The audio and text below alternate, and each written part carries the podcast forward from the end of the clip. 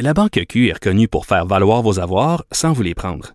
Mais quand vous pensez à votre premier compte bancaire, tu sais, dans le temps à l'école, vous faisiez vos dépôts avec vos scènes dans la petite enveloppe. Hmm, C'était bien beau. Mais avec le temps, ce vieux compte-là vous a coûté des milliers de dollars en frais, puis vous ne faites pas une scène d'intérêt. Avec la Banque Q, vous obtenez des intérêts élevés et aucun frais sur vos services bancaires courants. Autrement dit, ça fait pas mal plus de scènes dans votre enveloppe, ça. Banque Q. Faites valoir vos avoirs. Visitez banqueq.ca pour en savoir plus.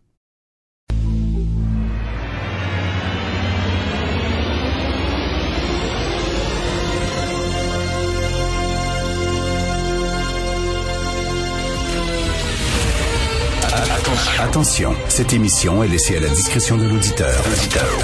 Les propos et les opinions tenues lors des deux prochaines heures peuvent choquer. Peuvent choquer. Oreilles sensibles s'abstenir. Richard Martineau. Martino. Un animateur pas comme les autres. Richard Martineau. Cube Radio. Bon jeudi tout le monde, merci d'écouter Cube Radio. La pensée du jour, quiconque a dit qu'une personne ne pouvait changer le monde n'a jamais mangé un pangolin mal cuit. Ah. Hey, d'ailleurs, quand ça va être fini cette affaire-là, là, quand ça va être fini, cette affaire, on va-tu pouvoir poursuivre la Chine? Est-ce que ça se peut, ça, comme un genre de recours collectif contre un régime? Je dis pas contre un peuple, on sait bien, contre un régime, parce que quand même, ils ont mis la planète sur pause pendant 15 mois. Ils ont fait chier tout le monde. Il y a eu des faillites, des dépressions, bien sûr, des décès, euh, des gens très malades et tout ça. Et euh, là, on se rend compte de plus en plus ben, qu'ils nous ont menti. Hein. Alors, euh, l'hypothèse que ça, ça partait d'un laboratoire, à un moment donné, c'était vu comme extrêmement farfelu. C'était même interdit d'écrire ça sur Facebook. C'était considéré comme euh, une théorie du complot. Mais là, euh, c'est en train de, de devenir de plus en plus sérieux. Il y a des gens qui disent ça n'a rien à voir avec les fameux wet markets. Ça serait peut-être sorti d'un laboratoire. Bref, euh, si effectivement, puis on le sait qu'au début, c'était une épidémie dangereuse en Chine. Ils ont d'ailleurs caché ça au monde entier. Euh, il y avait même un chercheur qui avait dit wow wow wow, il y a des gens là qui sont malades puis ça ressemble à un genre au, au SRAS euh, dans la région de Wuhan et euh, lui a été euh, abordé par la, les autorités chinoises en disant si tu continues de dire ça, écoute, euh, on va on va t'emprisonner et tout ça. Euh, D'ailleurs, ce chercheur-là, ce médecin-là, est mort lui-même de la COVID plus tard. Bref, euh, le régime chinois a menti aux gens. Euh, S'ils avaient agi plus rapidement, on serait pas dans la chenoute comme ça. Donc, est-ce qu'on peut revenir sur un régime en disant, vous avez mis toute la planète euh, à feu et à sang et euh, à cause de vos mensonges? Je sais pas. Euh, on en apprend toujours là, des trucs sur euh, concernant les, les, les jeunes autochtones qui ont été envoyés dans des pensionnats, bien sûr, et qui ont été absolument maltraités, agressés et tout ça. Et là, aujourd'hui, il y a un petit texte dans le journal de Montréal qui est très dur à lire. Enquête réclamée sur les charniers, sur le charnier, les pensionnats autochtones horrifient le monde. Vous savez que ça a fait le tour du monde, bien sûr, cette nouvelle. Et puis je pense que c'est vraiment euh, c'est un point tournant là, dans, dans l'image du Canada. On a toujours eu une image extrêmement impeccable. Le Canada, c'est un pays gentil. Les gens s'excusent avant de poser une question. Hein? Les Canadiens, on est polis, on a une histoire parfaite, puis tout ça, là, on se rend compte qu'absolument pas. Nous avons, nous aussi, euh, une, grosse tâche sur notre histoire. Et là, dans le Journal de Montréal, Anne-Caroline Desplanques, euh, qui écrit euh, en parlant du sénateur Murray Sinclair. Murray Sinclair, il était anciennement sénateur, il a présidé la commission euh, Vérité et Réconciliation qui a commencé à siéger en 2009, si je ne m'abuse. Ils ont entendu des milliers de, témoins, des anciennes victimes du pensionnat, des proches, etc. Et je vais vous lire ce que l'ancien sénateur Murray Sinclair a dit dans une vidéo concernant des charniers là, qui sont similaires à ceux de Kamloops euh, en Colombie-Britannique. Certains survivants ont dit avoir vu des enfants être enterrés en grand nombre dans des fosses communes. Nous avons entendu parler d'enfants morts d'accidents, morts sous les coups, morts de s'être enfuis, d'enfants qui se sont enlevés la vie. Correct, là? Des enfants qui ont tellement souffert là-bas qu'ils se sont enlevés la vie. Des survivants ont parlé de nouveau-nés mis au monde au pensionnat par des jeunes filles enfantées par des prêtres et délibérément tuées, parfois en étant jetées dans la fournaise.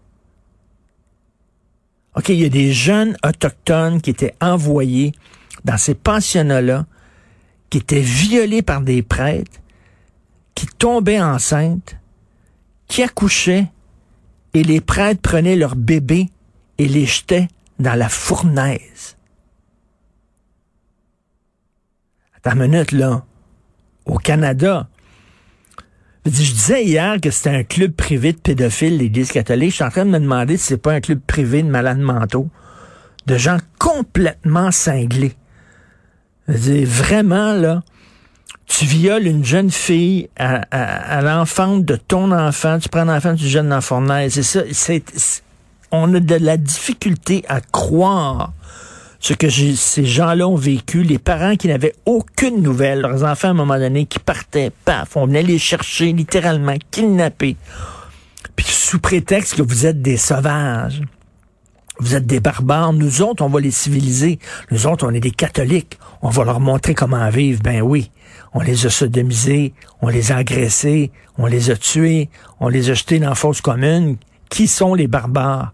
Qui sont les sauvages? Et on peut-tu avoir, s'il vous plaît, des excuses, même si ça donne strictement rien, mais des excuses du pape? OK, là, à un moment donné, là, il peut-tu, s'il vous plaît, là, dire, ben, ça n'a pas de bon sens qu'on a fait. C'est absolument atroce ce qui s'est passé euh, là. Cette semaine, Justin Trudeau euh, euh, euh, lancé un nouvel organisme qui est un organisme qui va financer les entrepreneurs noirs. Alors, on dit que les, les entrepreneurs noirs sont euh, mal servis par euh, le système actuel. Donc, il va avoir, on va leur donner de l'argent pour leurs entreprises, pour financer leur entreprise. Justin Trudeau a lancé cette, euh, cette initiative-là. Mais moi, je trouve que c'est vraiment bizarre. C'est comme si Justin Trudeau disait, effectivement, au Canada, nous sommes un pays raciste. Il existe un racisme systémique. Quand tu es un entrepreneur noir, tu as de la difficulté à faire financer tes projets, soit par les institutions bancaires, soit par les caisses, soit par les organismes fédéraux hein, qui sont là pour aider les entreprises. Donc, on va faire un programme à part pour aider les entrepreneurs noirs. Attends une minute, là. Donc, il est en train de dire que le Canada est raciste. Puis, je m'excuse, mais si effectivement c'est plus difficile pour un entrepreneur, un entrepreneur noir d'avoir du financement dans une banque, ben régler ce problème-là. Faites pas une fondation à part. Je m'excuse, c'est un Christi de problème. si effectivement il y a du racisme systémique au sein des institutions bancaires, des institutions financières, et s'il y a du racisme systémique au sein des organismes euh, fédéraux, ben c'est ça qu'il faut. Il faut combattre ça. Il dit non, non, non, on va faire un truc à part. C'est assez quand même, c'est assez particulier. Et pourquoi les entrepreneurs noirs et pas les entrepreneurs asiatiques? Hein, ils sont physiquement différents aussi. Ce sont des gens racisés. Alors là, eux autres aussi vont pouvoir dire, ben là, nous autres aussi, on a de la difficulté à se faire financer. Pouvez-vous, s'il vous plaît, financer nos projets? C'est assez particulier quand même comme initiative parce que c'est comme s'ils disaient, il y a effectivement du racisme, on va mettre un petit plaster là-dessus, puis on va avoir une petite fondation à côté là, qui va qui va subventionner euh, vos entreprises. Et euh, en terminant, on va en parler un peu plus tard avec Luc La Liberté. C'est un texte dans le Devoir aujourd'hui. Euh, on parle bien sûr de cette enquête-là, ce procès-là des gens qui ont pris d'assaut le Capitole. Euh, vous vous souvenez d'exemple Flintstone puis tout ça.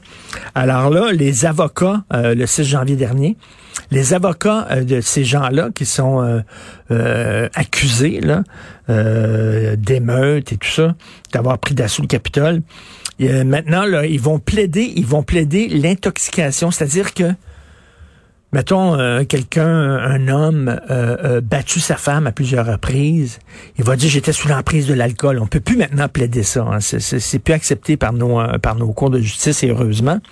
Mais tu sais, avant il disait ça. C'est pas moi. J'étais sous l'emprise de l'alcool. C'est pour ça que j'ai battu ma femme. Mais moi, je suis pas violent. Et là, ils vont tenter de plaider ça aux États-Unis. C'est que j'étais sous l'emprise de la fausse information. C'est pas moi, c'est à cause des fake news qui circulaient sur Facebook qui m'ont soudainement, tellement, là, je pensais vraiment que le pays était attaqué, là, puis que la démocratie était en danger. C'est pour ça que j'ai pris d'assaut le Capitole, mais j'étais intoxiqué par la désinformation. Ils vont plaider ça. Pensez-vous que ça va passer, ça, les tribunaux, ça? Oui, mais c'est pas moi, c'est des fake news pas sûr que ça va vraiment, que ça va vraiment fonctionner. Et hier, il y a un, projet de loi privé qui a été déposé par le Parti conservateur, ben, en fait par euh, une députée du Parti conservateur. Hein, qui a déposé un avortement, un, un, projet de loi voulant, voulant interdire les avortements au Canada basés sur le sexe. Vous le savez qu'il y a certaines communautés culturelles communauté ethnique qui, lorsque la femme est enceinte d'une femme, d'une jeune fille, en fait, dit, ben, une fille, ça a moins de valeur qu'un gars, donc, euh, vous me dites que je suis enceinte d'une fille, ben, je veux un avortement. Euh, si je suis enceinte d'un gars, ben, je vais le garder le bébé. Bon, euh, c'est, il y, a eu plein de, il y a eu plein de reportages, il y a eu plein de documentaires. Le documentaire se fait là, là c'est pas, c'est pas un préjugé, là, ça existe, entre autres, là, les communautés euh, indienne, asiatique et tout ça en Colombie-Britannique. Donc, euh, cette députée conservatrice-là voulait qu'on interdise l'avortement basé sur le sexe et ça a été, ça a été, euh, ça n'a pas été accepté. Bref, ça a été refusé ce projet de loi-là. Et là aujourd'hui, ben il y a des féministes qui disent yes, c'est le fun, c'est super comme ça là. Tu sais, euh, on avait peur qu'on on condamne l'avortement, on avait peur que ça soit une porte ouverte à la condamnation de l'avortement. Donc c'est une, c'est une victoire pour les féministes aujourd'hui mais je trouve ça particulier quand même.